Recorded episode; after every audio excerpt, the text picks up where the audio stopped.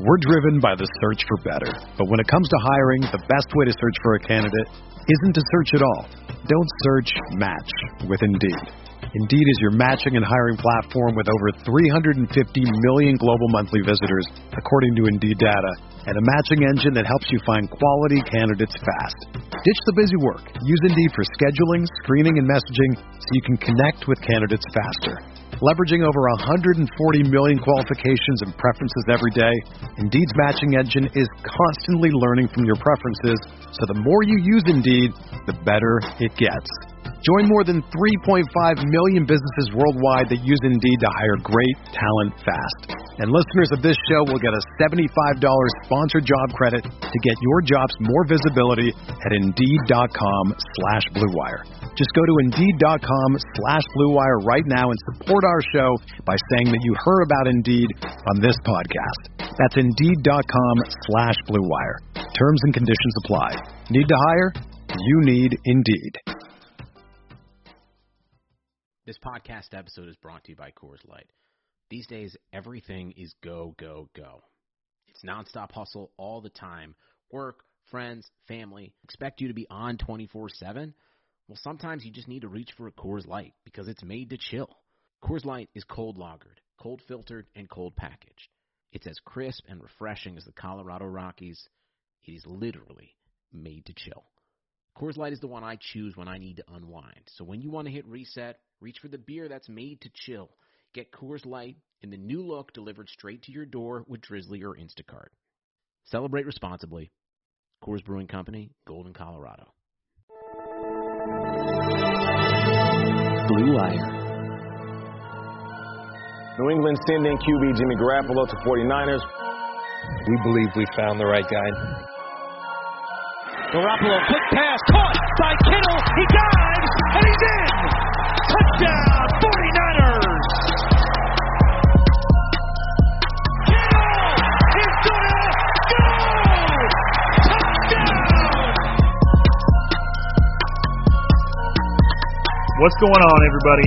Welcome back to Striking Gold, your 49ers podcast on the Blue Wire Network. This week's episode is sponsored by betonline.ag.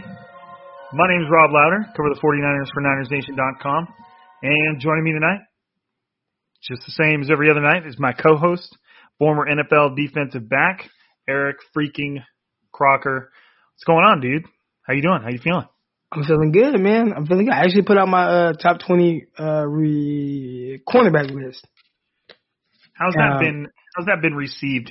Have you been called an idiot, or you're wrong, or your opinion sucks? Oh, 100%. But I, well, actually, I, I don't think it was actually, well, I haven't looked through the comments. I, I did last night as they were coming in and, you know, it's funny because people, you know, they'll, they'll come with the whole like, oh, blah, blah, blah. And then when I talk to them about it, it's just like, they're like cool about it. Like, okay, I can see why you did that. Oh, you know, and, you know, you know what I'm saying? So they kind of change their tune, but, um, I think initially it's kind of a shock just because I think just because it's different. I had somebody say like, if you have Jeff Okudah at, at, at two, you're just trying to be different. And I'm like, no, not, I'm really not trying to be different. Like, this is just really how I feel. And like, I have a very detailed description, like, you know, why. Um, Funny that like you've we started to hear that teams could be looking at C.J. Henderson like within the top ten, but you're called like that, and, and that's been out there, and people have like been like, okay, all right, I, I see it, but if you have him above number one, but still going in the top ten, like people think it's weird. Like, right. like look, man, one might go at four, one might go at seven, or two, three, and and eight. You know what I mean? Like, there's not a whole lot separating these two guys. So, like, the idea that somebody is offended about your it's it's funny. What one thing I was going to say too is, I guarantee you, a lot of people will will talk shish about your rankings and and spout off, assuming that you're not going to reply to them. And they're just like gonna leave it. They're they're just gonna leave a comment and like get some likes and be done with it. And then when you pipe back, and you're like, hey, uh, yeah, I feel that way, and this is why, and and they're like, oh, okay, okay, uh, oh yeah, yeah, yeah, Yeah. I can do that. I can do that. Yeah, that, that definitely happens a lot. So I'll probably, I mean, there's like over a hundred comments now. I'm pretty sure at some point I'll go through, you know, and just, hey, you know, let's talk about it. That's what I always say, you know, let's talk about it. See, And a lot of times it's just like one or two players that they disagree with where they are, and then that's why their list is stupid. Like it's stupid because oh, you have Denzel Mims at 14. Like, and it's like, okay, you're now the whole list is stupid because of one guy. Well, you know, okay, we can talk about it. And then I think some people would think because I have somebody at 14. First of all, I think it's a pretty deep receiver class, and there's so many different type of guys. Um, you heard John Lynch say, "Oh yeah, there, you know, there's 24 receivers that you know we that they basically like that he's going through, and he thinks that they're talented and they can be, you know, right. uh, you know, on their team and ba- basically like be impact guys, you know. So if I have a guy at 14, I think that includes that guy that Kyle feels like, hey, we can use this guy a certain way and he can be very productive. And I think Mims is one of those guys. The way I kind of view it is who has the best chance of being a wide receiver one. And that's kind of how I kind of base my rankings. Not saying that they are going to be that. I, there might only be two or three or four guys that in, end up being like, you know, a wide receiver one on the team. But that's basically kind of how I view it. Who can be a wide receiver one? And I look at like, you know, different things that make them unique, um, whether, you know, special traits and whatnot, and then how consistent they are at doing that. And then that's kind of how I make my, my, my, my rankings. So I got like Mims, who I know a lot of people like. Um, I think in the 49ers offense, he can be productive. I think he has a very, uh, uh, precise kind of like skill set where, hey, you know, he can stretch the field, he can run the crossers, he's a great contested catch guy. And a lot of that is what the 49ers are missing. So if you line him up opposite of Deebo Samuel and you have a guy like maybe Dante Pettis that's, you know, doing good, then Mims could be a great fit for the Niners. And then I'll, you know, people, oh, you look like you feel stupid now? And it's like, no, I, I, I assume that all of these guys, well, I don't want to use the word assume, but I, I always say, I don't know what they're going to be. I'm just evaluating them as prospects, but you'll never hear me say like, this guy won't be this or he can't do this. You know, I Right. think people try to push me into that, that type of like, to make those kind of statements and I, and I don't. I hope they all do good. You know, that'd be, that'd be dope. But chances are there are only going to be, you know, a handful that really make, you know, some type of impact. And, you know, before the draft, all you do is kind of evaluate them. And then you don't know where they're going to go. Like, you can have somebody who I feel like is super talented, but if he goes to a crappy situation, he's going to look terrible. Squashed, dude. Squashed. like, like I thought Corey Davis was like the bees and E's.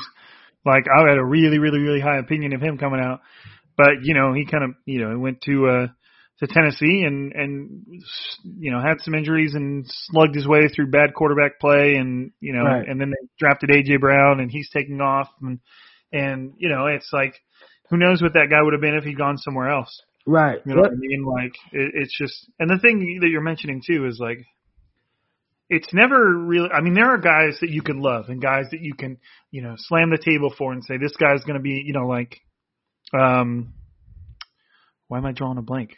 The Seattle receiver, uh, the guy that everybody, right? I mean, you, you, despite the fact that everybody kind of cooled on him and he he didn't go until whatever it was late in the second round, you were always all about him, and then sure enough, he came out and and looked exactly like the receiver everybody kind of thought he was going to be before his stock kind of fell, or, or you know, apparently with NFL teams, maybe his stock was never ever really that high, but you know, obviously everybody was talking about him after that ridiculous combine, and you know, for some reason, people, I think if they did a redraft, he would go in the first round easily Right. if- after after what you've seen of him in Seattle. But the the point I was trying to make is that people just get too attached to their opinions, and and like I, like I was saying, you can have guys that you love and that you'll bang the table for, and that you're confident about what they'll be, but people just come at you like like you're putting your your life's work and stamp on these guys, and your opinion is unwilling to is is incapable of changing, and if they don't work out, you're gonna feel like an idiot. Like it's just you, you could just tell when somebody comes at you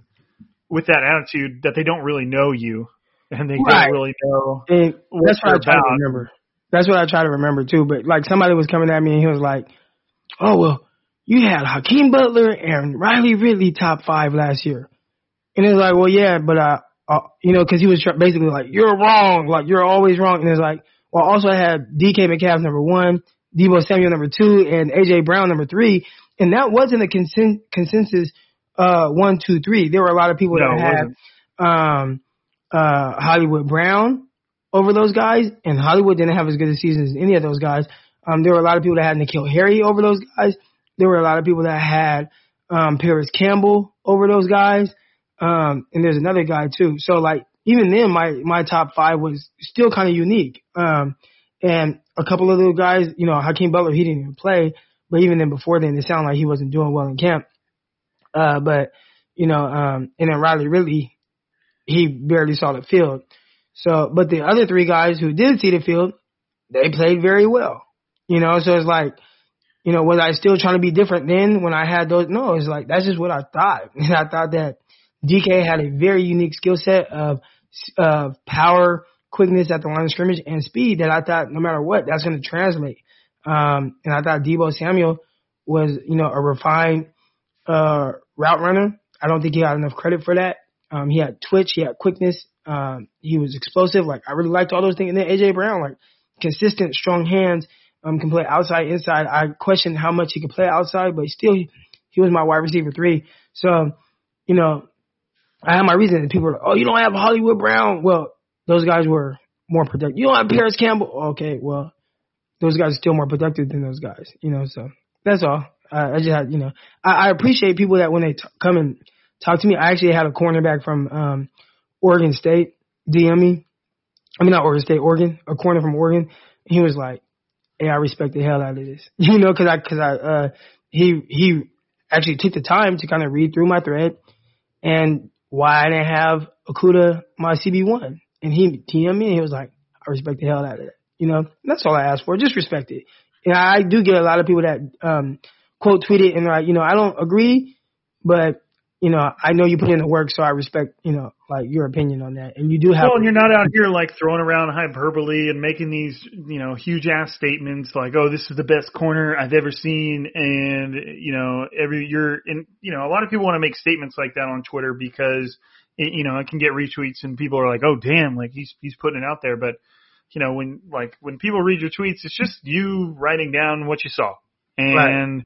it's not like you have a big ego about it. So it's it's just funny to see how people react. And like, you know, I was texting you the other day about that dude who was, who was like talking shish on you, but he was like, like, he, what did he say? Like, this guy doesn't even have uh, uh, Denzel Mims in his top 10, but, but he wasn't like talking to anybody else. He was just replying to you as if he was talking to somebody else. I'm like, is this guy talking to you in third person? Like, yeah, what is? I, I was just like, oh man. I mean, people just will. It's just Twitter, man. We all know it is. But anyways, moving on. Uh, outside of the first 10 minutes, obviously, uh, today's episode of Striking Gold is all about you guys. Um, I just figured, and you know, Crocker and I figured that the best thing that we could do, like two days before the draft, is just have a mailbag and get your guys' questions and get you, get an idea of what you guys are feeling and uh, you know what it, the thoughts that are going through everybody's heads because we're only a couple days away from the draft. You, most of you guys that listen to this uh, will probably listen to it uh, tomorrow on Wednesday, which is the day before the draft. So and obviously this draft is going to be very, very unique in the fact that, you know, it's all online, it's all digital, it's all, you know, so I mean, there's sure going to be, I'm sure there's going to be some bumps in the road and some weird problems and whatever. It's just, it's just, it's interesting. And obviously it's interesting for 49ers fans, especially Thursday, because the 49ers have two first round picks and, you know, and that's just the way it is. So, without further ado, I think we should jump right into the questions. That way we, we don't have to rush through them. We don't, we can, we can sit here and talk about every, every question you guys have. Now, some of them might be similar to to others. So if if we run into a similar question uh, to one that we've already answered, it might be a little bit shorter, but that's just the way it is. But and we haven't gone through and looked at these questions and kind of rehearsed our answers or anything like that. We're just to pull up my mentions where I put out my mailbag post and we're to read through them. So, you know, I, I, I don't want anybody to think that we uh, deliberately are leaving out a question or because you didn't know how to answer it or you know, we we went. It's just we wanted you guys to get our honest feedback, like we were having a conversation back and forth. So uh, let's hop into this. I got my stuff right here. Um, let's just start out with Kyle, who is actually, now that I look at it, a, a friend of mine that I know here in Fresno. And his question is very simple, Crocker. Are you ready for this? Yeah. Is it true if you don't use it, you lose it? y- yes. Of course, I don't know what the hell he's talking about, but 100% Kyle for sure. If you don't, if you don't lose it, you're gonna use, you're gonna lose it, bro. I mean, that's Yeah. just the way it is. That's So happened with me anyways. with my athleticism. Like I just kind of stopped, and I'm not like old, but I feel old like when I move and I run. So you know, I'm 32 years old now, and you know, I look at it like, well, Richard Sherman is the same age as me. You know, he's still out there running around with kids. And like when I say kids, I'm talking about like you know guys that are 21 years old. Um, and I could never do that right now. So I think that's you know when you, if you don't use it, which I haven't used it, you definitely lose it. Yep, and uh, that same phrase could apply to other things, but it's you know you just, you apply it to what you need to, and you just know that if you don't use it, you're gonna lose it. Okay, it could be whatever you guys want it to be. So I think that's a great way to start it off because it just sets the tone that you know you're not gonna if you don't if you don't use it, you lose it. But Yep. anyways, so moving on, Sugar Slam at Sugar Slam. All right, why isn't Jefferson one Justin Jefferson correct? Uh, am I get am I getting my names right? Yeah, Justin, Justin Jefferson, Jefferson. wide receiver, LSU. Um, why isn't he being mentioned in the same breath as the other big three wide receivers? And when he says big big three, he's referring to CeeDee Lamb, Jerry Jeudy, and Henry Ruggs. When his collegiate production was as good or better than theirs, it's not like Tua was some scrub. If going to say it was because of Burrow, um, their quarterbacks, and Jefferson shared the rock with Chase too. Cheers. Hey, cheers to you, Sugar Slim. Um, I, I guess I'll start with this one.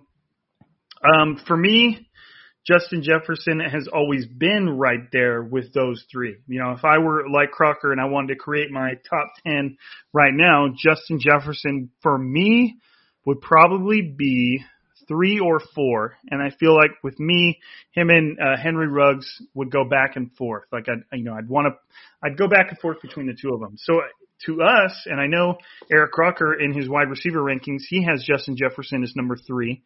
Um, so it's, I don't know why he isn't getting more burn among the media and among draft. I know he's well thought of. I've I've never really seen somebody talk down on him.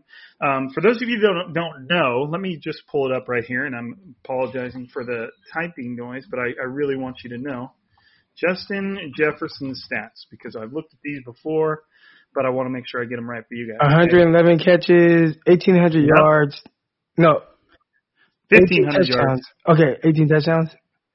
Yeah, 18 touchdowns. Yeah, he had 111 catches, 1,540 yards. He averaged pretty much 14 yards a catch, and he had 18 touchdowns, which is big boy numbers. It's, big it's, boy it's, numbers. it's incredible. Extremely productive.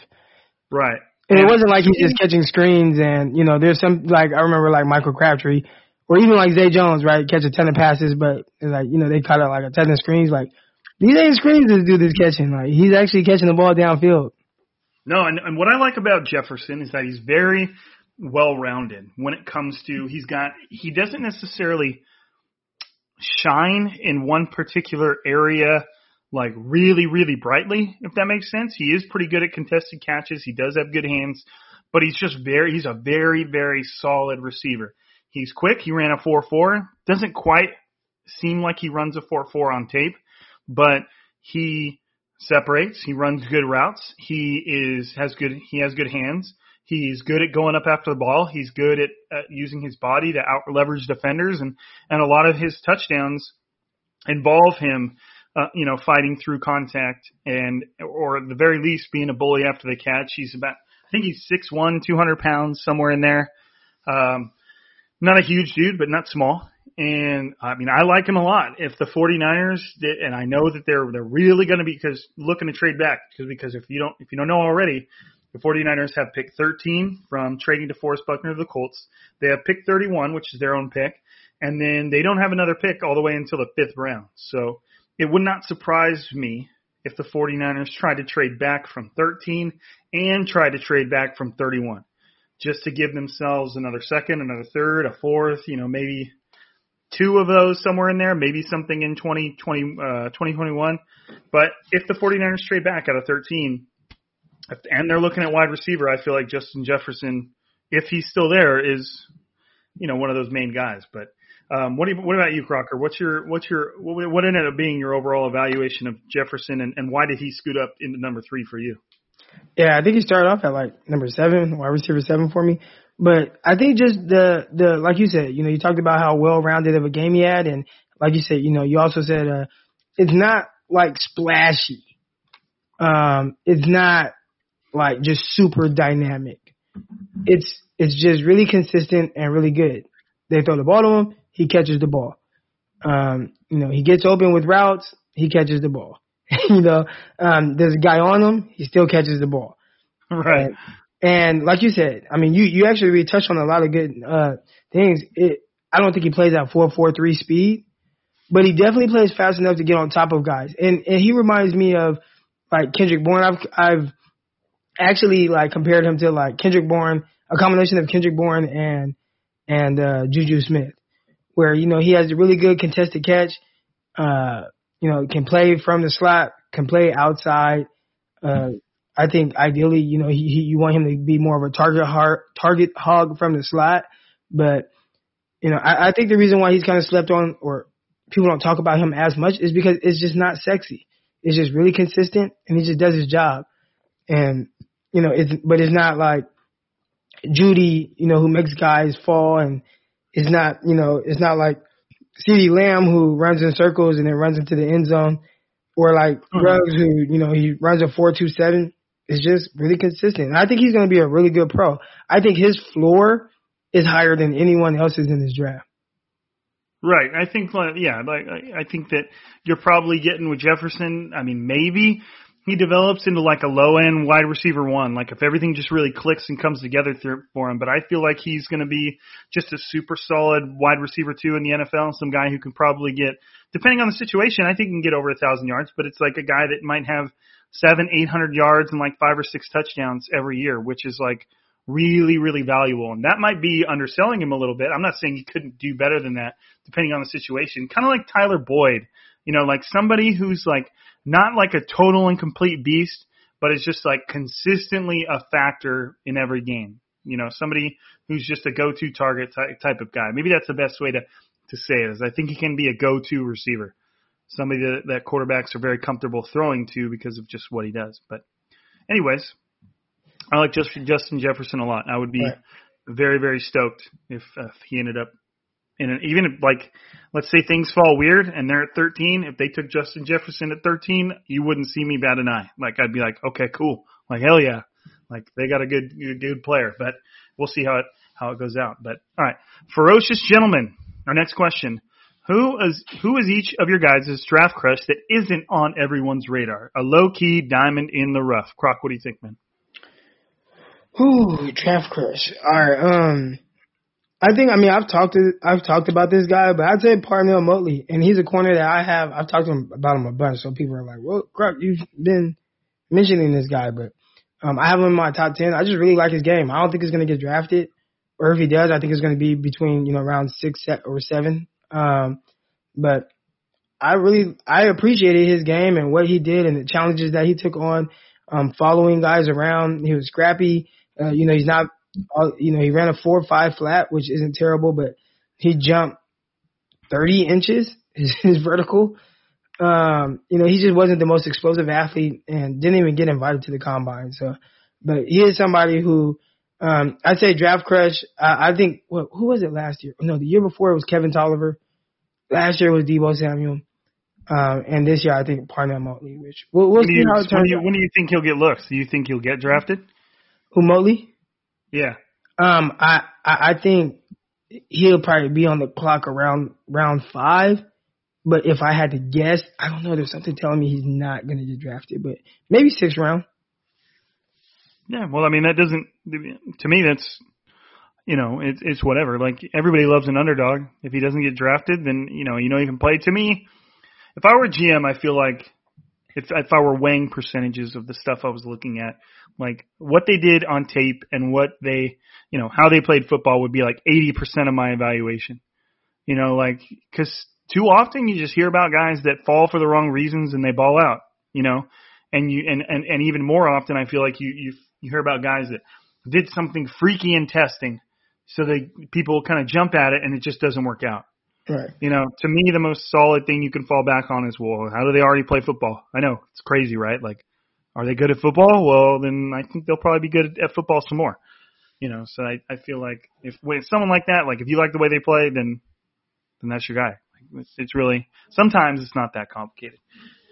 Um, for me, and this is kind of because one, I didn't when I first saw the question, I didn't I didn't really know for sure if I had one. You know, kind of a low key down in the rough. But I'm going to go with Mykal Walker and he is a linebacker out of Fresno State. And, and obviously, I'm I went to Fresno State. I live in Fresno. I've watched him over the past two years, uh, and he's just one of those. I, I and I feel like when I watch him, I feel like I, you know, it's kind of like a shades of Dre Greenlaw or something. Um, even though he more has like the body of like a Fred Warner, he's 6'3", 230 pounds. But over the last two years, you know, he played a little bit of both D end and linebacker over the last two years, he had 182 tackles, 22 tackles for loss, six and a half sacks, um, an interception return for a touchdown, 10 pass breakups, three forced fumbles. Like the dude is like, he was just always around the ball. And he's just one of those guys that he didn't like test super, super well. He, I think he ran like a 4-6. Um, I'm trying to think, see if I can get some of the more specifics here. He ran like a four six. He bench pressed 20 times. He had a little over seven second three cone. Like he's like he's he's just decent, but he's just one of those guys that has a feel for the spot. And he was always around the ball, and you always heard his name. And he's just one of those guys that I could see going in like the fifth, sixth round. That just kind of you know gets an opportunity and ends up being a starting linebacker. Like it's like he like his tape doesn't blow blow up at you like it's not like crazy, but he's just solid and he's around the ball. And I could see you know a team taking him in the in the late rounds, kind of like the 49ers took Dre Greenlaw, and just he gets an opportunity and, and there it is. So who knows? Who knows? I'm not sure what he's going to be. I mean, could he could end up being just a special teams guy, or he, you never know. But I've always just liked watching him. It's fun to watch, and he's just a, a nice like hybrid player, which are kind of the rage now you know, what, what spots can you play? So, all right, moving on. J Mill says, who balls out more in 2020 considering they stay healthy all year? Trent Taylor, Jalen Hurd, or Dante Pettis, or Jerick McKinnon? Who y'all got? Trent Taylor, Jalen Hurd, Dante Pettis, Jerick McKinnon, all are healthy. Who balls out the most? I feel like I know what you're going to say, Crocker, but you go first. Trent Taylor. One hundred percent. Yeah. One hundred percent. Me and Crocker both have his 2019 off season ingrained in our head. because I was at all I was at training camp the entire time. Crocker was there for a nice big chunk of it. And guys, I can't tell you enough. Trent Taylor was dominating that thing. Like it was just like what we saw between Jimmy Garoppolo and Trent Taylor at the when Jimmy Garoppolo first showed up in those five games. It was like that magnified by two. It was like watching somebody who you expected to have like a thousand yard season. You know, like it was just Trent Taylor was all over the place. I don't know what to expect from Jalen Hurd. He obviously wasn't even healthy enough to go to the Super Bowl um, after that back injury. I, I just I have no idea what to expect. I mean, obviously it would be awesome if he could get out there. I think he brings a lot to the table. I don't know. And then you have Dante Pettis, who I've just kind of lost a lot of confidence in. I feel like he has all the talent to be a, a huge impact player. There's just something else going on there. Like you saw him as a rookie and when he got his chances late in the year, he was just he was tearing it up. But something happened that changed his mindset, changed his his output. I don't know. I don't know.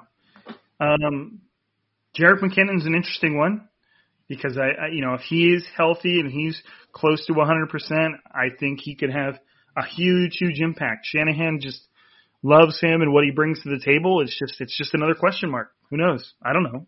I don't know. I don't know how healthy he's going to be. I don't know how big of an impact he's going to be able to carve out of him for himself within that backfield. I, I don't know. It's tough, man. It's a good question though. Yeah. It's a good question. All right, Jordan at Jordan Serpa. In what order would you prioritize the 49ers position needs? well, if I were to list my top three, let's start with that. If I were to list my, my three top three positions of needs, I would probably go.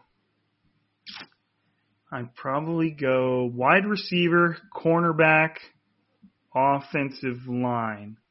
I think it's tough to. I'm, I'm just kind of Yeah, I, I would say okay. So even in that order, but yeah, but it's that doesn't mean that that's how you have to, you know, acquire that No, position. not so so I would say, you know, based on like like what needs to, I think the needs are wide receiver, cornerback.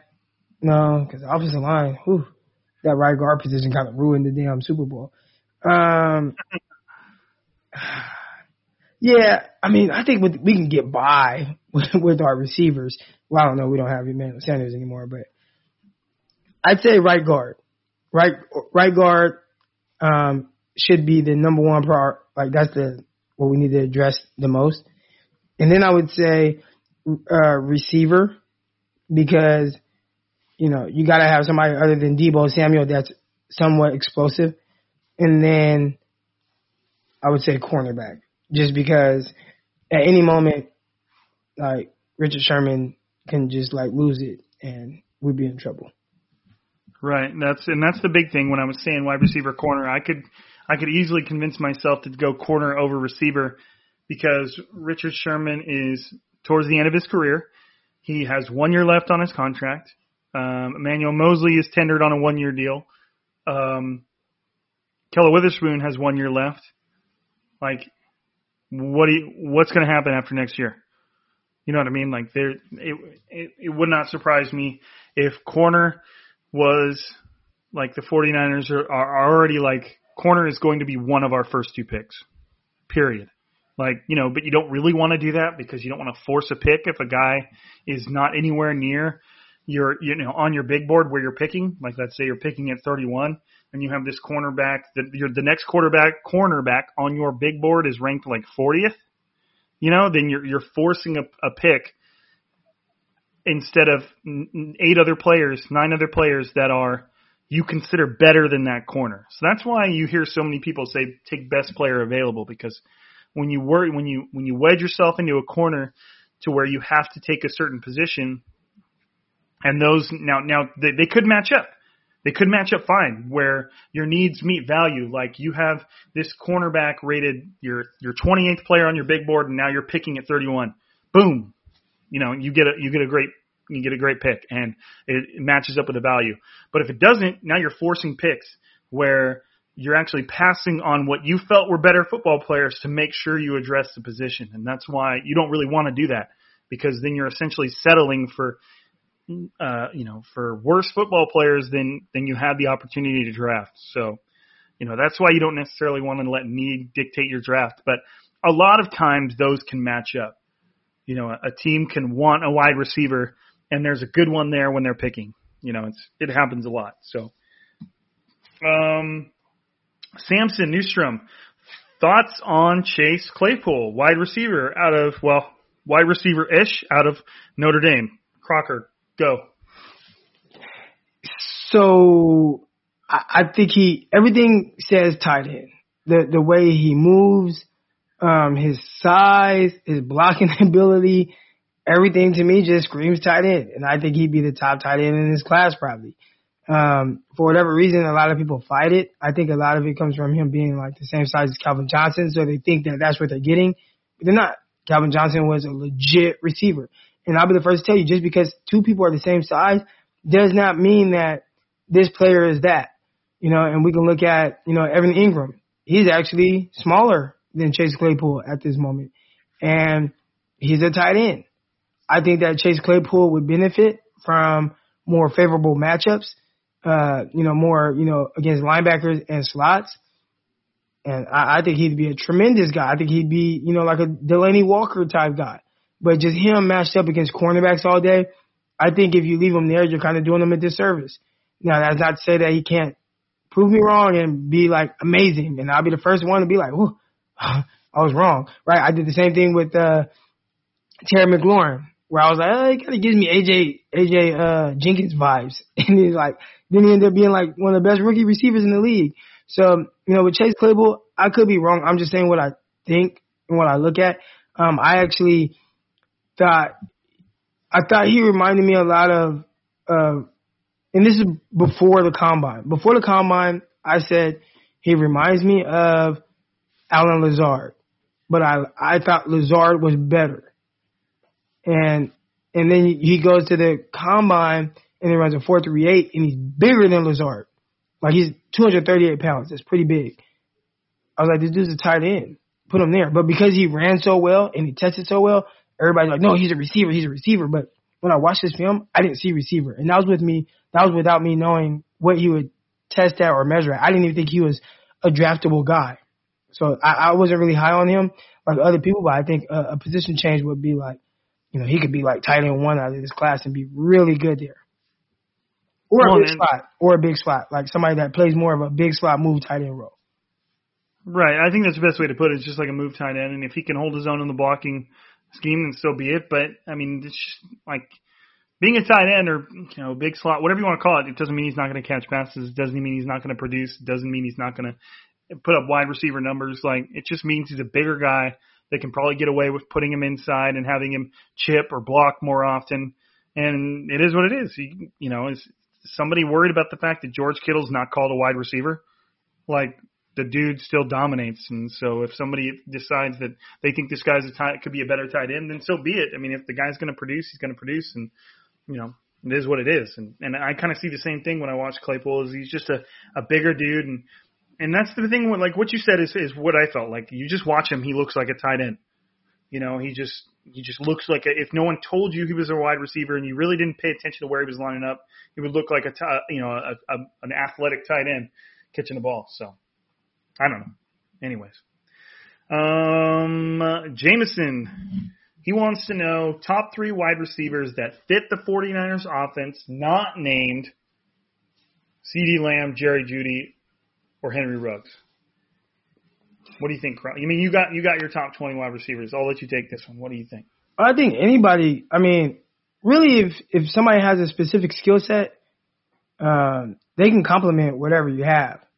So you know, even did he? He just said the top three guys. So I mean, like Mims, I think Mims would be you know excellent as an outside receiver, um, not having to do a lot of the dirty work. He, you know, not having to be a high high volume uh, target guy, but somebody that can you know stretch the field, open things up, you know, catch the deep crossers, uh, you know, do some of those things. I think he'd be probably really good in that role for the 49ers.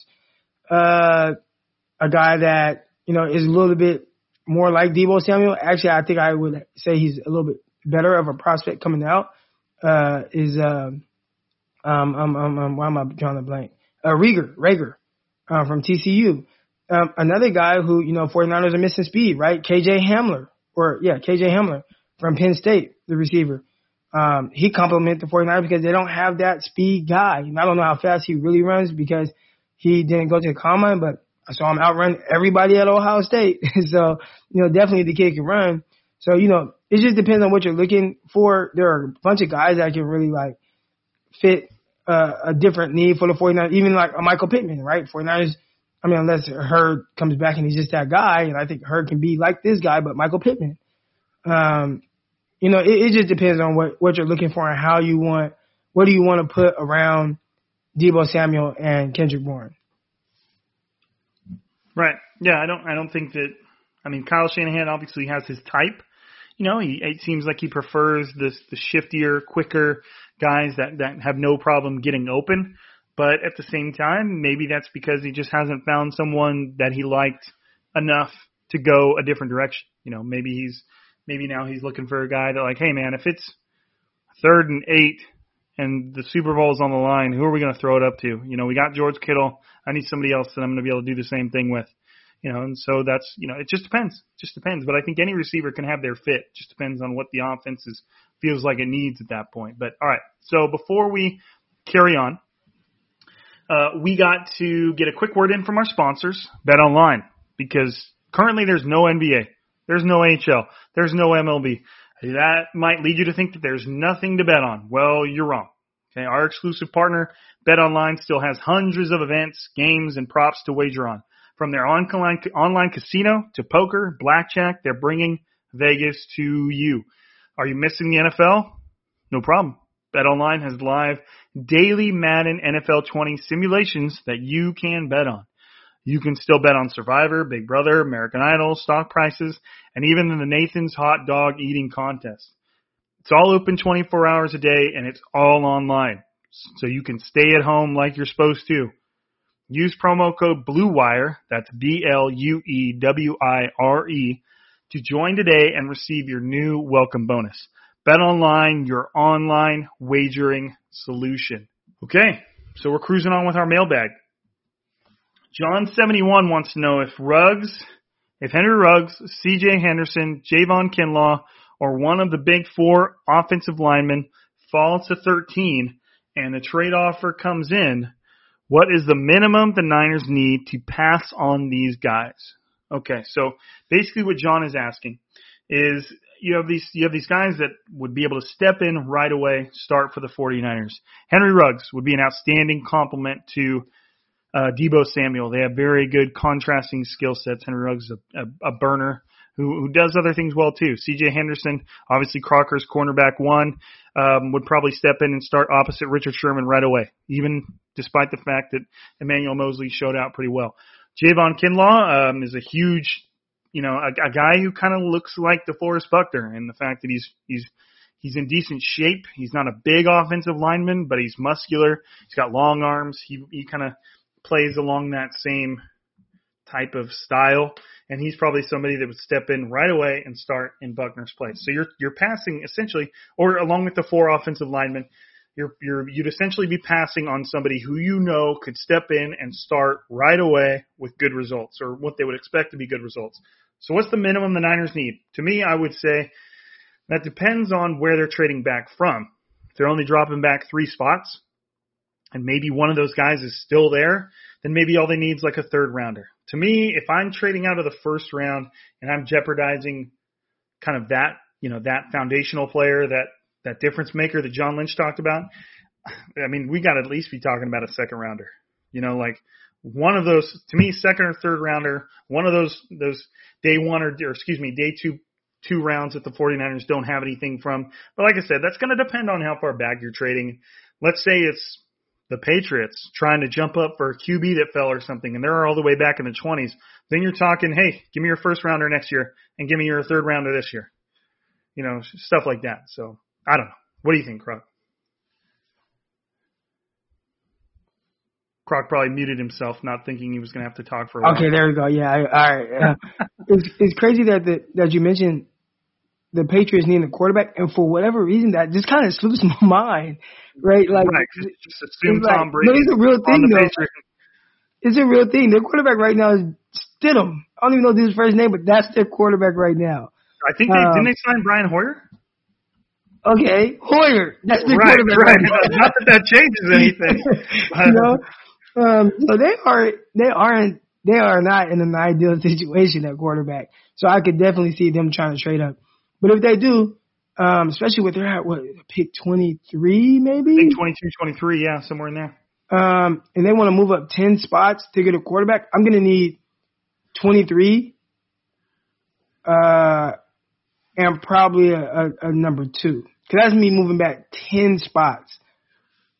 So I, I'm gonna need twenty three, a, a, a, round two, and then even I might even have to. Hey, you're gonna have to throw in a like a fourth and a fifth. I would have to look at the draft chart to kind of see what that's worth, but I'm I'm gonna need it. I'm gonna need something for you to move up ten spots to grab a quarterback that you want. Um, Right. at that high because we're talking about we're not talking about moving up ten spots from you know thirty to twenty or from forty one to thirty one. Like we're talking about moving to thirteen where essentially there's still a lot of elite talented guys on the board, right? That have very um, unique skill sets. And you know, if you when you're at 13, it's like, man, I could take one of these guys, and these guys are, you know, likely day one type starters, right? High impact. That's why. That's how. That's why you're picking that high. Um, yeah, I'm gonna need something good. I, I, I can't. I don't care what you've done for me in the past. I threw you a bone when I gave you a, a starting left tackle. So, um, yeah, come on. I need. I, I I'm gonna need a few picks. I'm gonna need that bread. Um, okay, Yeah, I, I, I mean, I was going heavier than you. If I'm trading back that far, I want your first next year. I want your third this year. Like, you know, especially if you know that they're coming up for a quarterback, then you can kind of get a little bit more because it's that position that you know they need. It's the most important position in football. You know, you can you can get them for a little bit more. Um, okay. Um, Dwight K. Schrute, my favorite character from The Office. He wants to know: Do you really think uh, Jaquiski Tartt Kwon Alexander or Dee Ford will be on the move. I don't know, man. Tartt is surprising. He's in the last year of his deal, but he's played really well. He's somebody that, I mean, I would try to keep around. Kwon Alexander is such, he's already established himself as such a, a big leader, although that, you know, and they are, they just restructured his contract in a way that doesn't make it all that appealing for other teams. You know, they took a lot of his, his the bonus money or money he was due now and moved it back into the back end of the deal. Dee Ford is the one that I could definitely see being on the move. He didn't play as much as they wanted him to, but at the same time, when he's on the field, John Lynch said uh, yesterday in his press conference, you know, he transforms the defense, and that's 100% correct. Uh, so, I mean, I would be surprised if they traded any of those three. But I mean, if I had to pick one, I'd probably say Dee Ford. But I don't know, man. I mean, I don't know. Crocker, thoughts? Well, I think Dee Ford is the one where you probably get the most for him just because he's Right. a pass rusher, and at the end of the day, regardless of you know uh, if he doesn't play a ton of snaps or whatever, like he he's a he's a difference maker. Uh, I think outside of that, the other guys they're just not as valuable. Like even you know Jaquiski Tartt, who I I really like. I think he's a very solid starter. But if the 49ers traded him for a fourth round pick, all right, I'm higher on Marcell Harris than most guys anyway. So, and I think Harris gets a bad rap. He had a rough go against Drew Brees and the Saints. You know, outside that, nobody can bring up any other times last year where it was like, oh man, he's the he's the issue, he's the problem. They played well against the Falcons, they played well against the Rams, um, and they played well against the Seahawks, and he was playing in all of those games. So I think Marcell Harris is a hell of a football player uh, that had a rough go against the Saints, and if maybe the team saw the same thing or like, you know what, Tartt's injured a lot anyways, let's go with this young guy, or maybe even draft a strong safety in the draft, or somebody kind of fill that type of role. But uh, yeah, uh, I mean, I, I like Tartt as a starter, you know, especially when he's healthy. Um, the Kwon Alexander one was very interesting, but it's not when you think of how well Dre Greenlaw played. But it sounded like uh, John Lynch. He kind of just said, "Nah, that stuff's basically not true, and the only person that's getting traded is Marquise Goodwin." So- Right. Yeah.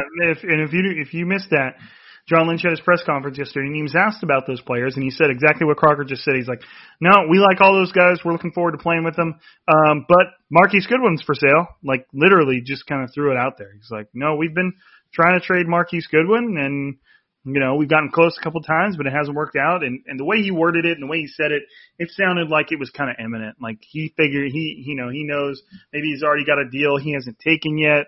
He he, he just it seems like he he knows that's coming. So we'll see. I, I don't know. I don't know. Um, but it's you know that's interesting. And, and the Marquise Goodwin thing is is much more. I don't want to say believable, but predictable. Like you know, everybody kind of saw that coming. He was a healthy scratch last year a couple times, so it, was, it is what it is. You know, things just kind of fall out that way.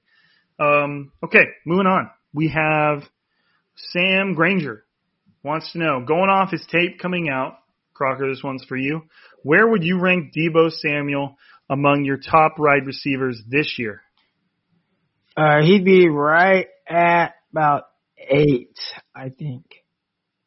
Uh, Um, so you have a you have a high opinion of this year's class. Yeah, yeah. Now I think DK would still be high. I think DK would still probably be in my top three, but Deebo would slide down a little bit. And like I said, I think that Reagor is a little bit better all around. I think he's a little quicker, a little uh, shiftier, uh, you know, a little faster. He's just a little bit everything, just a little bit better. Um, so I'd have to put him right behind Reagor, who I think I have Reagor at seven, I believe. So I think he'd be kind of slotted in there at eight, right before I think Aiyuk. Do I have Aiyuk at nine? I have to look at my no. I have Isaiah Ho- Hodgins. I think I like him more than Aiyuk though. So Interesting. he'd be I he'd be in there between six and eight. would have had him higher.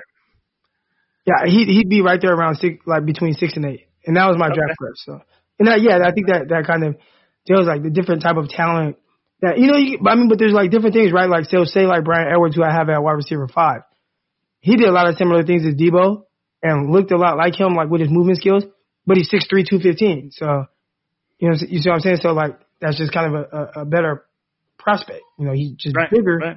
and I get the same stuff. You know, the end arounds. The, he did. He ran a ton of end arounds.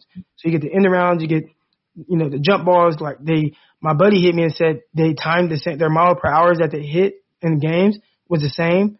So you're getting a lot of the same stuff, but just like a jumbo sized version of them. So obviously he'd be the better prospect. You know, higher on my rankings. Right. Yeah. Interesting. Interesting. So to me, that's just you know with with how high the Eric Crocker was on Deebo Samuel before the 49ers drafted him, and and how well of a season he had.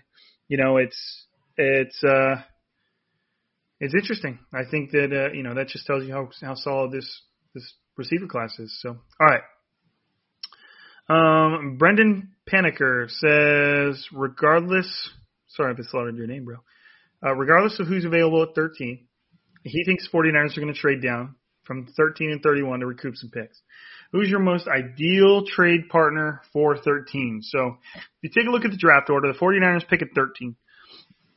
Um, then you have the Bucks, the Broncos, the Falcons, the Cowboys, the Dolphins, um, the Raiders, Jaguars, Eagles. We're at 21 now. Vikings at 22. Patriots at 23. It's tough to say, you know, without without really like knowing those teams' needs and the odds of them trading up. I know I've heard a lot about the Falcons wanting to trade up. Um, and I've heard about the Broncos wanting to trade up, both of them for, you know, I've heard a lot of receiver talk.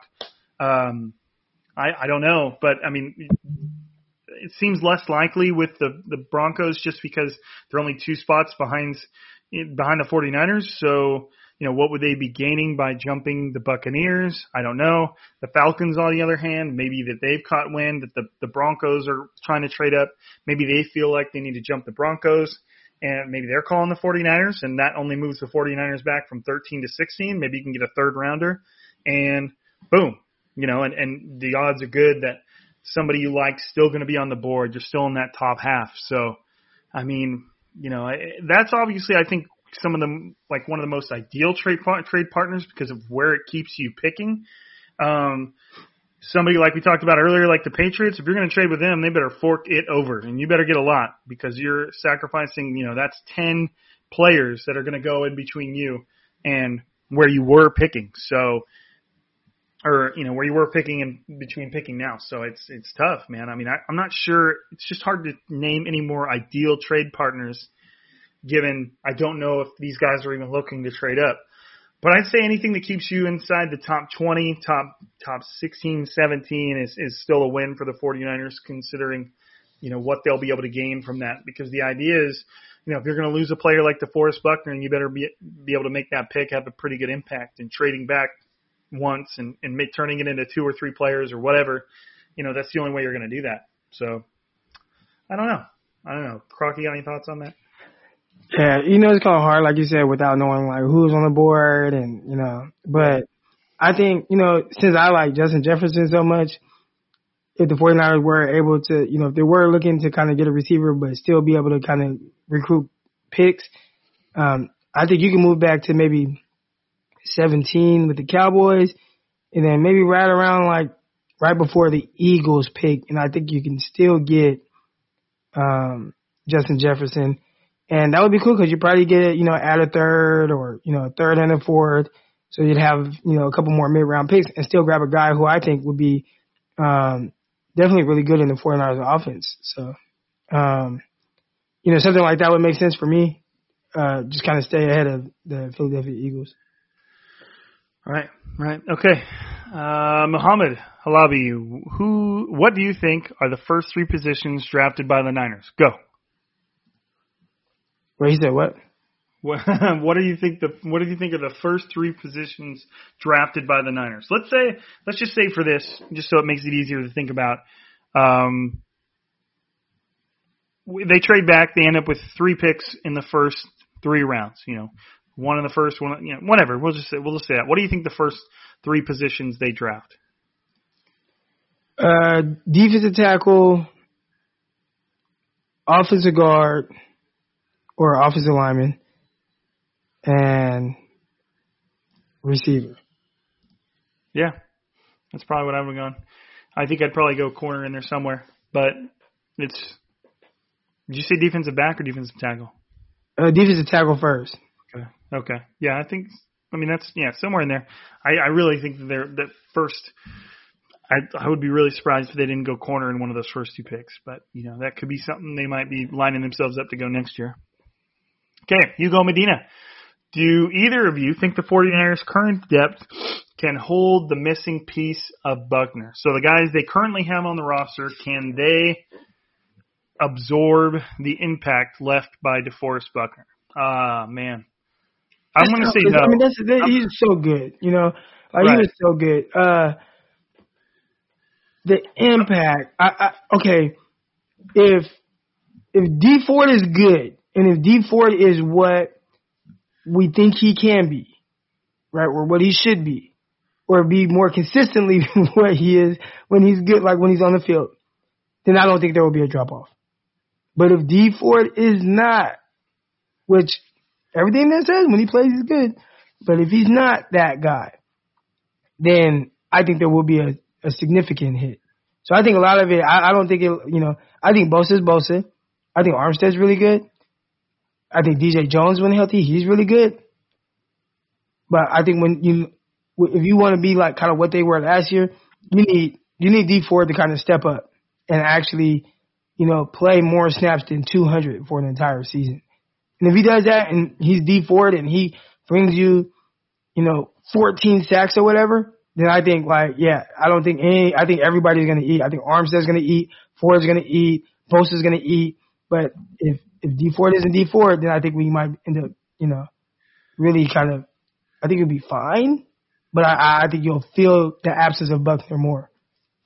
My biggest player in the race to pick up the slack for Buckner is DJ Jones. I think that he has, in limited action, shown a lot. You know, obviously he did get injured. We'll see uh, how much that affects him. But if he can successfully step into that starting role and play, now obviously you're not going to play as many snaps as DeForest Buckner. That guy essentially played every single snap. Unreal production from that guy. Um, but if he can step in and soak up the majority of those snaps, I do not think there will be that big of a drop off. I think that they will, there will be a drop off, but I have a pretty high opinion of DJ Jones. I think he can, uh, you know, really kind of at least make you forget Buckner was there, and, and you know, and, and that doesn't mean he's completely doing everything, but being he, he won't be a liability. So I think that's their biggest player when it comes to that spot. It's a pity that we're not mentioning Solomon Thomas but I just at this point I, I'm just not really sure what to expect of him. So to me, my biggest X factor when it comes to replacing Buckner is, is DJ Jones, and if he can stay healthy and he can log starting defensive lineman snaps, then I think the 49ers will be pretty good. Um, all right, Zach Van Dyke. Could drafting another athletic pass catching tight end later in the draft alleviate the need for drafting a wide receiver early on, giving us more capital to fill other needs? Can always get a burner guy later in the draft.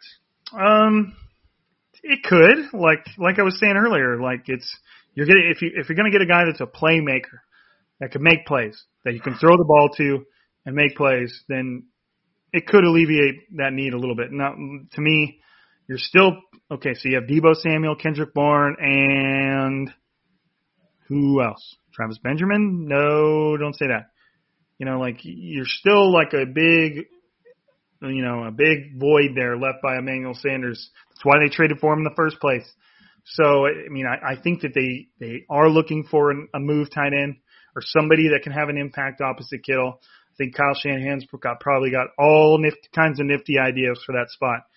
And I think that if you're going to draft a guy like that, say Michael Pittman or Chase Claypool, who we were just talking about, somebody big that might be able to hold up inside, then yeah, I mean it's like you're drafting another receiver because it's the guy that make plays, you know, when the ball's in the air. So I don't know. What do you think, man?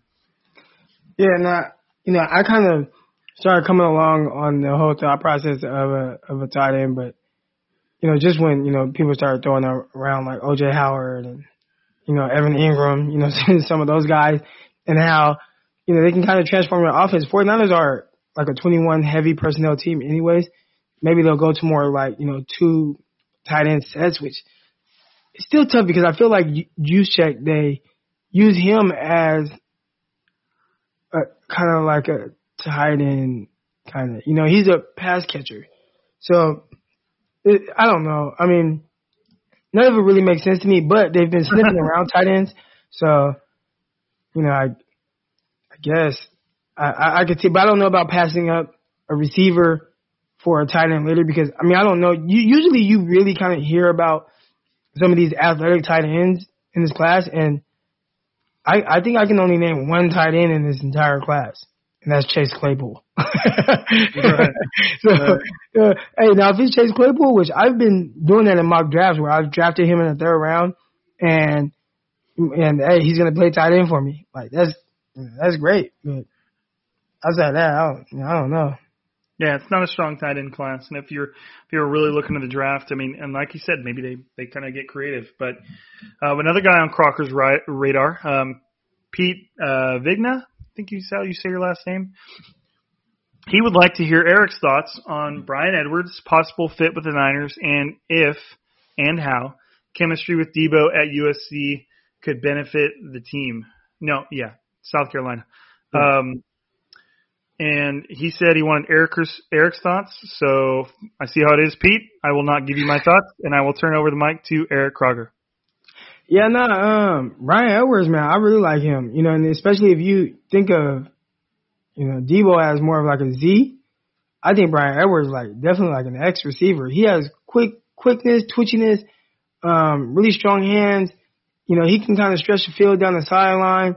Uh, it, it's kind of weird because, like I say, he's he's he's really Deebo Samuel, but just like a jumbo sized version of him. But yeah, I mean, I, I would really like him. I, I still think you would kind of like look for that. Who's going to be the burner, right? Like you know who who's going to be that guy that steps up and. You know, I mean, we've been talking about Richie James for a couple years now. You know, when is he going to get his opportunity? But if they can get somebody that kind of like really kind of turn into that guy that stretches the field with speed, then you have Deebo and Bryan Edwards. That's I think they play they play very well off of each other. I, I think that'd be really good. I, I really like it. I don't think that they'll do it, but I, I like it. And I think he's going to be somebody that's around like in the third or fourth round. And he was my wide receiver uh five. So um yeah, that's somebody I really like. And I think they'll they'll like the the person he is. But did they meet with him or anything? Like was there any Zoom meetings with him? I haven't I haven't heard anything, man. Yeah. Hey, you realize that you hit uh, 20,000 followers today?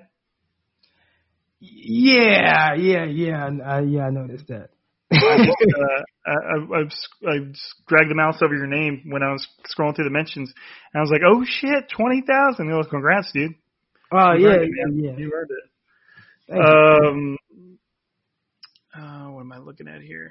I was gonna announce it with the website, which I haven't really announced the website yet, but don't worry about it.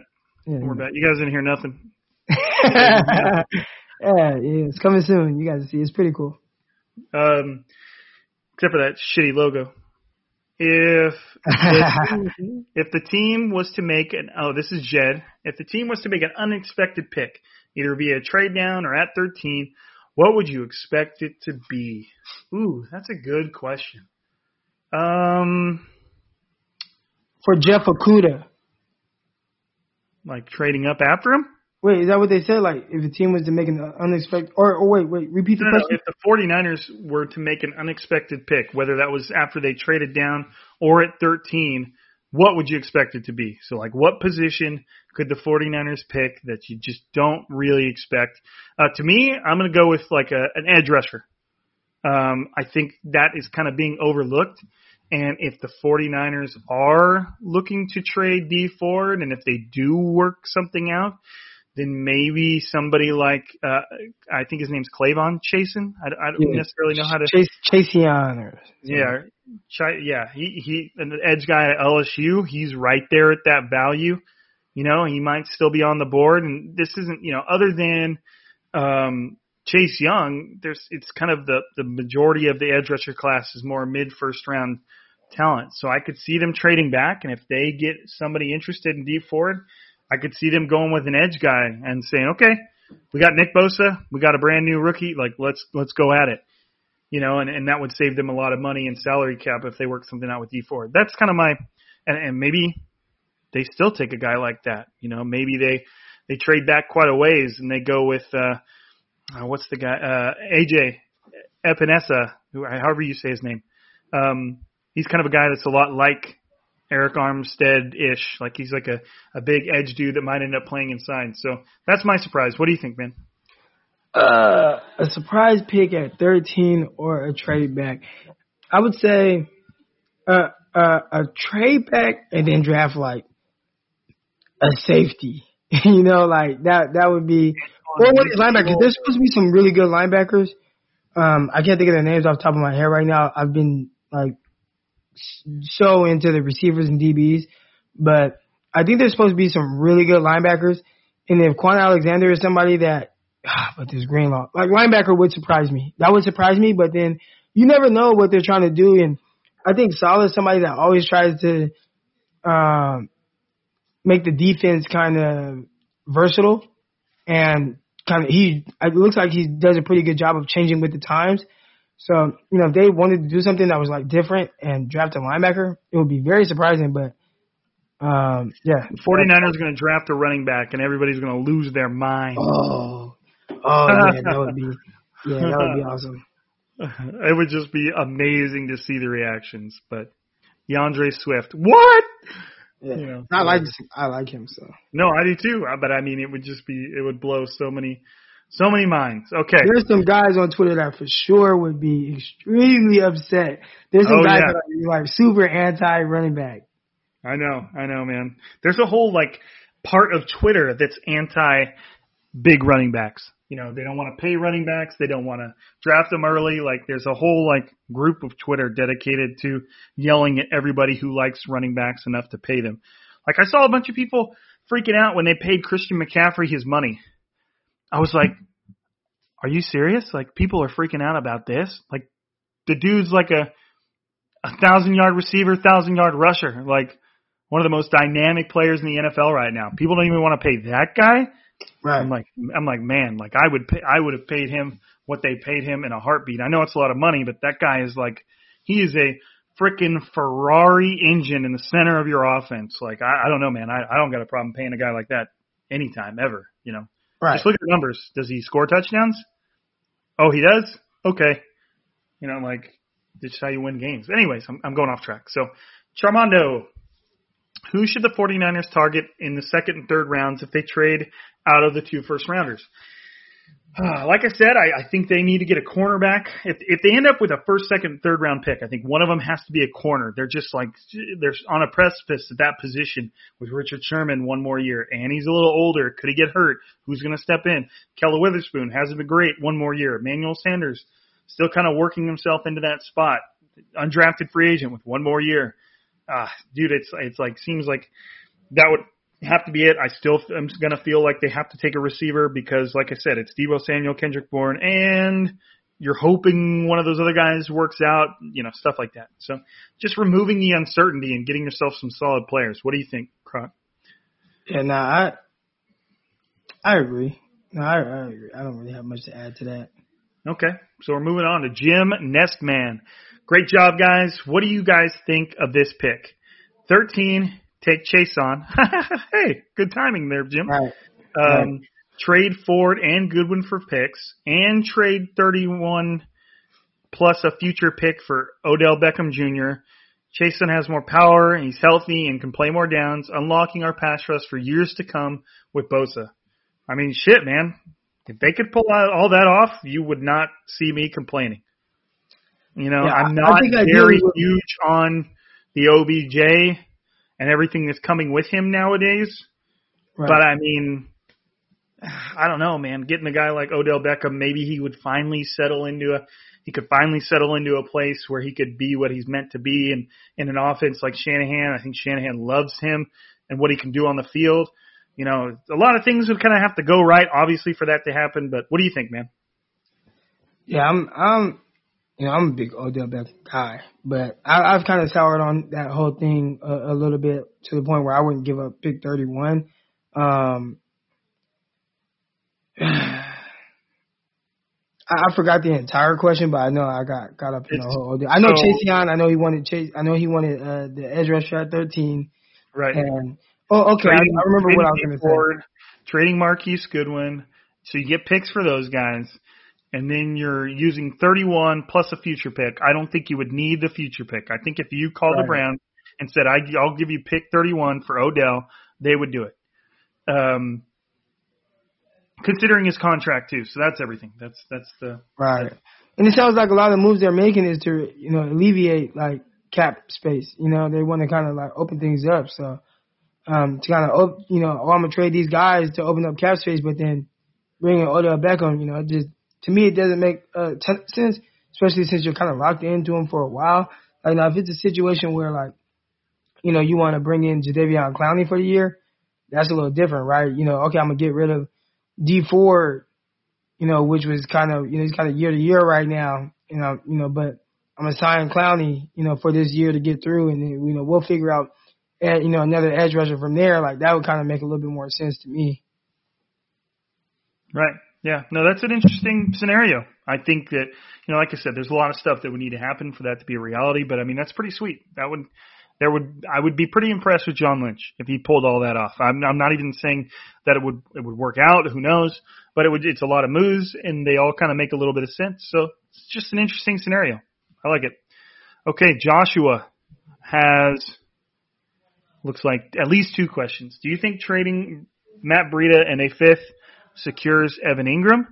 And two, do you think Lynch will approach wide receivers this year like he did with safety last year, aka not picking one in the draft?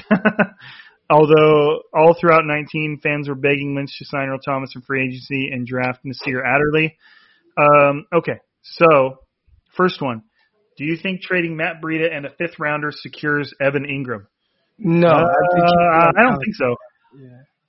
I don't, do you think the 49ers say no or the Giants say no? I think the Giants say no. You know, I think so, we used a first round pick on this guy, and you know, this is a a, a running back like y'all didn't even use like last year. You know, I think maybe Breida in the third maybe would do it. You know, I don't know. I, it would have to be more than a fifth because that would be a little just kind of embarrassing for them. You know, to I mean, obviously Breida has proven that he can be a pretty good running back, but like Crocker just said, he was there was a reason Shanahan wasn't using him a lot at the end of the year. You know, it's not just Right. because he likes to stash good players. He was fumbling the football and whatever else was going on. So, um, the other question was, do you think the 49ers are just not going to draft a wide receiver this year? No. No. Remember, I because I, think called it. Remember, I was like, they're not going to draft. Remember, I was saying it. Oh, they're not going to draft corner or safety. I even, I think I did You it. Uh, I did a thread on um on uh, uh Juan Thornhill, who I loved. Right, he was my favorite defensive back in the entire draft, and I was like, um, you know, I, I don't think the 49ers are draft safety, but you know, that's not going to stop me from doing a thread on this guy who I think is very talented. And everybody was like, they're not going to draft a safety. Like, I'm like, I don't think so. I don't think they're going to draft corner either. And I did mocks, and um, I did a final mock, which I actually do a final mock tomorrow as well um, where I, you know, I, I have like the graphics. I, you know, I do a whole little breakdown. I did it last year. Um, but even in that, I didn't have the 49ers taking a corner at all. And people were just like, what?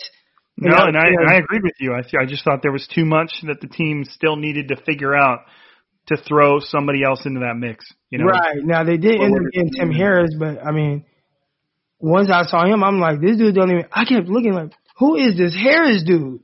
Get uh-huh. whooped. And it ended up being him. I'm like, oh my God, get this dude out of here. And I think to, instead of cutting him, they should put him on IR, um, and kind of basically use that as like a red shirt season. But yeah, that, I don't, yeah, I, I was saying though, like, I don't know about corner. And so this year, I don't get that sense. I definitely think that they have to address receiver. Now, to what extent, I don't know. I think you have to get a guy because I think we just got we have bodies like you know like not a said, not a guy guy, just a guy. you no, no, you got to get a guy guy kind of right. Like, you have an opportunity to do that because you you you have dudes, we have bodies and you have uncertainty. Like you, you have that. So I don't think you just draft somebody. Oh, I'm gonna just draft somebody in the third or fourth round to compete with Trent Taylor, um, you know, Dante Pettis. Like you know, like I, I think you draft somebody, you know, at 31, you know, at the latest, or if you trade back to the second round and you want to grab somebody that you feel, you know what, this guy's gonna come in right away and we're gonna get him involved. Just you know, like we, how we did with Deebo Samuel, because I, I can't see them just taking a swing at somebody and making that person have to, unless they're higher on these guys than I am. You know, maybe they're like, well, we'll just draft somebody to compete, but then it's like that'll be a wasted pick in a round in a draft where you don't have a lot of picks. Right. Yeah. I'm on board. I agree. I agree. Okay. We've got used goat, the real used goat. Uh, I know Eric has LSU Justin Jefferson as the number three wide receiver, and I've seen him number four often, but I would kind of hate him in the first round. Please gently explain why I'm so wrong so I feel better if we take him. Seems like a slot only guy or scheme reliant. Um, if I was gently explaining this to you, I would kind of harken back to what I said earlier and say Justin Jefferson, like what Crocker said, he's a very good all around wide receiver. He doesn't suck at any part of his job. He's good at almost every part of his job. And I feel like if your goal is to not miss on a pick, he's pretty safe for a wide receiver. There are so many first round wide receivers that don't work out. There are a ton of, you know, second and third round wide receivers that do work out. There's probably just as many that don't work out, but you know, what you don't want is drafting a guy in the first round that never ends up contributing and, you know, you, you know, you, you let him roll through his rookie contract and then he doesn't come back. You know, you don't, that's not what you want in a player like that. I feel like Justice Jefferson, he might not be, I feel like CeeDee Lamb, Jerry Jeudy. To me, like wide receiver one caliber players. The odds are good that they can be a wide receiver one. Still chance they bust. Henry Ruggs, decent chance of being a wide receiver one. He's just, you know, it just depends on how he kind of ends up developing. And I don't feel like Justin Jefferson has wide receiver one potential. Maybe a little bit, but I feel like he's going to be very, very solid. A receiver that you have on your team for eight years because he just keeps putting up 700 yards and, and six touchdowns every year. Maybe he does better than that sometimes. Maybe he creeps up on a thousand yards. You know, that's just how I look at him. What do you think, dude? Mm, I mean, yeah, like I said, very well rounded. And I think people try to pigeonhole him into just being a slot, but I mean, he played outside all of 2018. Now he's a better slot than an outside guy, but he has the ability to be able to win on the outside, you know, with his routes and with, you know, with his, um, fast enough speed that he plays with. Um, he's just really, he, I think the 49ers, you know, he's like ideal Z. And if they're looking for somebody to replace Emmanuel Sanders or kind of feel like that type of uh, role, you know, he's somebody that lined up in a lot of tight splits, um, especially at uh, at LSU. He's a really good blocker, um, and he does all the dirty work over there. That is a really huge tough. deal in Kyle Shanahan's offense. I don't think Kyle Shanahan would draft a receiver because he's a good blocker, but he'll draft a receiver over another one easily because he blocks his ass off. You know, like so many of Kyle Shanahan's plays go out to the outside where they need, you know, the difference between 10 yards and 50 yards is if that receiver gets his block. You know, like he has a lot of plays like that. So if, if you got a receiver that can block, I guarantee you Kyle Shanahan's already taken note of it. You got anything else on that one, dude? Nah, nah. Nah, nah, nah. All right, West Coast says, "What do you think of who do you think are the six foundational players John Lynch was talking about?" Okay, so let me find a big board here. Got one. Uh, now he said there are six foundational players that would like force them to to pick at six. Now, what I don't think we should get that confused with is six players that he believes will be available to him. I don't think he means that. He's saying there's six guys that, if, and maybe he's not even talking about corners. Um, maybe he's just, maybe, or excuse me, I said corners. I meant quarterbacks. You know, because they might have taken that off the board, given they got Jimmy G. They they probably if Joe Burrow falls to them, yeah, I think they'd probably draft him. But um, you know, if you look at a big board, obviously somebody like Chase Young, Jeffrey Okudah, Isaiah Simmons. There's three right there. that should be those are like the top consensus top three on you know non quarterbacks on everybody's big board. If those aren't among John Lynch's foundational players, I don't know. You know, and then you kind of go from there. Probably there's probably an offensive lineman on there. They might be two offensive linemen on there. They might not even be a receiver on there. You know, uh, let's say my six, just to rattle them off: Chase Young, Jeffrey Okudah, Isaiah Simmons, Jedrick Wills, offensive tackle out of Alabama. Uh, probably also Tristan Wirfs, offensive tackle out of Iowa. Um, maybe Javon Kinlaw, maybe Jerry Jeudy, maybe Derrick Brown. You know, there might there might not be even be a receiver in there. So, what do you think, dude? Nah, yeah, I, it's yeah, it's just kind of hard to know. Like, is he talking about you know for the 49ers guys that he expects to be there, or just in general? Right. Um, I'm assuming he means in general. Otherwise, I don't know. I I don't know. I, it's it's just it's an odd statement, and you know how do you pair it up? So okay, darkness. If if Javon Kinlaw, defensive tackle out of South Carolina, falls to the 49ers at 13, I'm going to be so angry if they pass, unless it's a really great trade down. Why pass on him, especially when he wants to play here? Yeah, he mentioned on something I can't remember that he that he uh, that he wanted to play for the 49ers, but I mean everybody wants to play for everybody with an early draft pick. Um, right.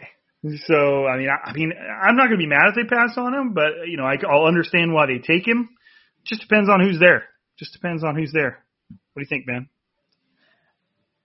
I'm all for taking good football players. So I mean, if they say they pass on him for CeeDee Lamb, or you know, it's like, all right, you know, you project him to be a really good football player. So yeah, I, I typically there aren't. I think the only time I really disagree with the 49ers pick was Solomon Thomas. Outside of that, I'm usually really uh, uh, a wait and see type guy, and they've passed on guys that I really like. I mean, I think I, I was so high on Minkah Fitzpatrick, and we just saw he was uh, all pro safety. I loved Minkah, and I was like, that's the guy. And they passed on him for a tackle, and I was like, well, you know, just hopefully he's as good as they say, you know, and I think the things that I struggle with with that were all the reports were saying, well, he's a better run blocker than pass blocker, and it's like, man, you drafted this guy at nine that isn't a good pass protector, um, but I, I still, even then, I was like, okay, well, we'll, we'll wait and see like how it plays out. So I'm typically not too like, oh, why did they draft this guy? The only time I was really like that was with Solomon Thomas. Right. I agree with that. Oh, and uh, and and uh, uh, Josh Garnett when when they drafted him and and um and Michael Thomas was on the board. I I know I was upset about that. You were a big Michael Thomas guy beforehand. Oh yeah, I thought he was wide receiver one in that class, and I didn't understand why he was so low.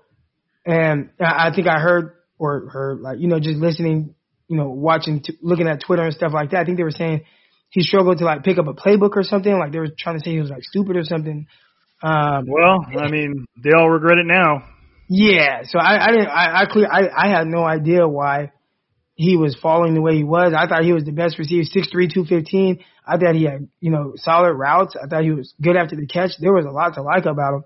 I liked him more than Josh Doctson and Corey Coleman, who I was like, that's just a guy that really runs fast. I thought his routes were terrible. Um, yeah, I, I was Laquan Treadwell. I thought he was much better than him. I was really surprised to see him that late. I mean, and I expected. I'll show you a, a post I had made um, on this little 49ers Facebook uh, group, and I was like, something's telling me he's going to be there in the second round, and the 49ers should 100% take him or trade up to get him.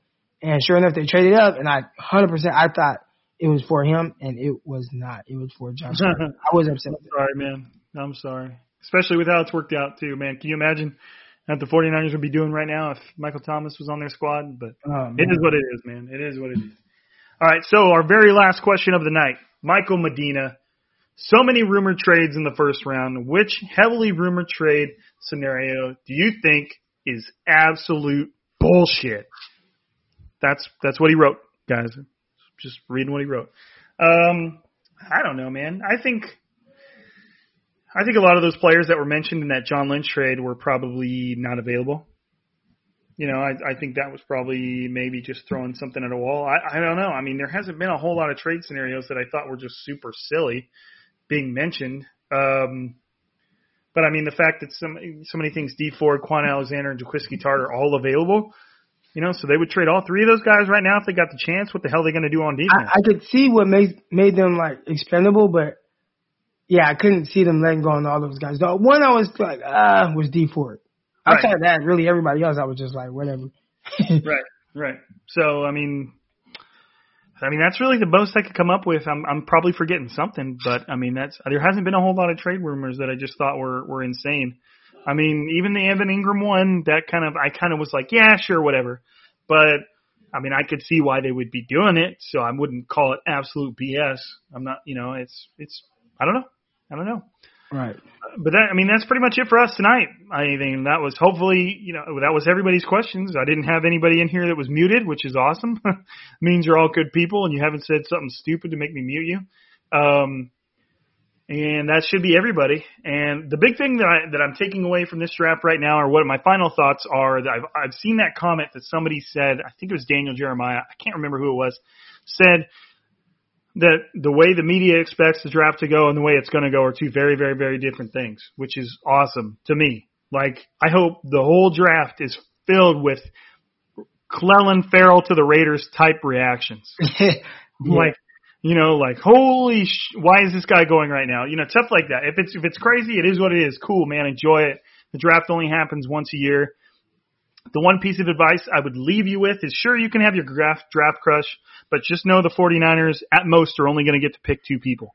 So don't become so emotionally wrapped up around around one player that the 49ers have to draft and all that stuff. Just enjoy it, have fun. Um, you know, know that the 49ers are going to get a good player no matter what and just just enjoy it, you know. You got it. What are your what are your final thoughts here, Croc? No, I'm just excited, man, and and um the the revenge tour starts in two days. Right, right. 2020 could be a huge year for the 49ers. We'll see.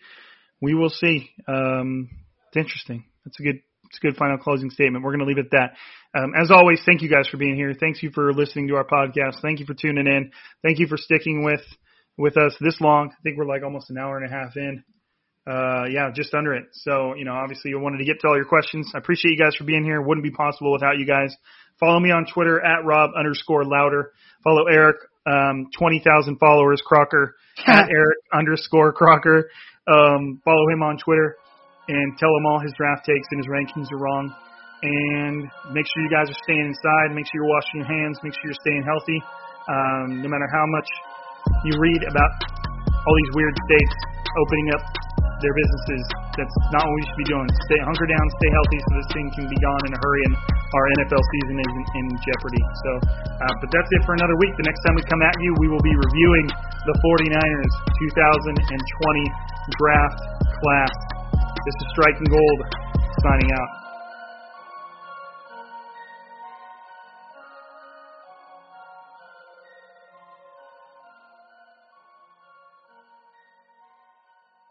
Everyone is talking about magnesium. It's all you hear about. But why? What do we know about magnesium? Well, magnesium is the number one mineral that 75% of Americans are deficient in. If you are a woman over 35, magnesium will help you rediscover balance, energy, and vitality. Magnesium supports more than 300 enzymatic reactions in your body, including those involved in hormonal balance. From functional medicine doctors to mental well being and female hormone experts, we all know that magnesium is the one mineral to improve all aspects of well being and health. But which one? Magnesium Breakthrough from Bioptimizers, the trusted choice recommended by leading experts with seven best absorbed forms of magnesium to ensure your body receives the support it needs for overall well being. Go to bioptimizers.com slash balance today and use code BALANCE10 for 10% off. Support your journey to wellness at B-I-O-P-T-I-M-I-Z-E-R-S dot com forward slash balance. Magnesium Breakthrough from Bioptimizers, your foundation to optimal health and vitality.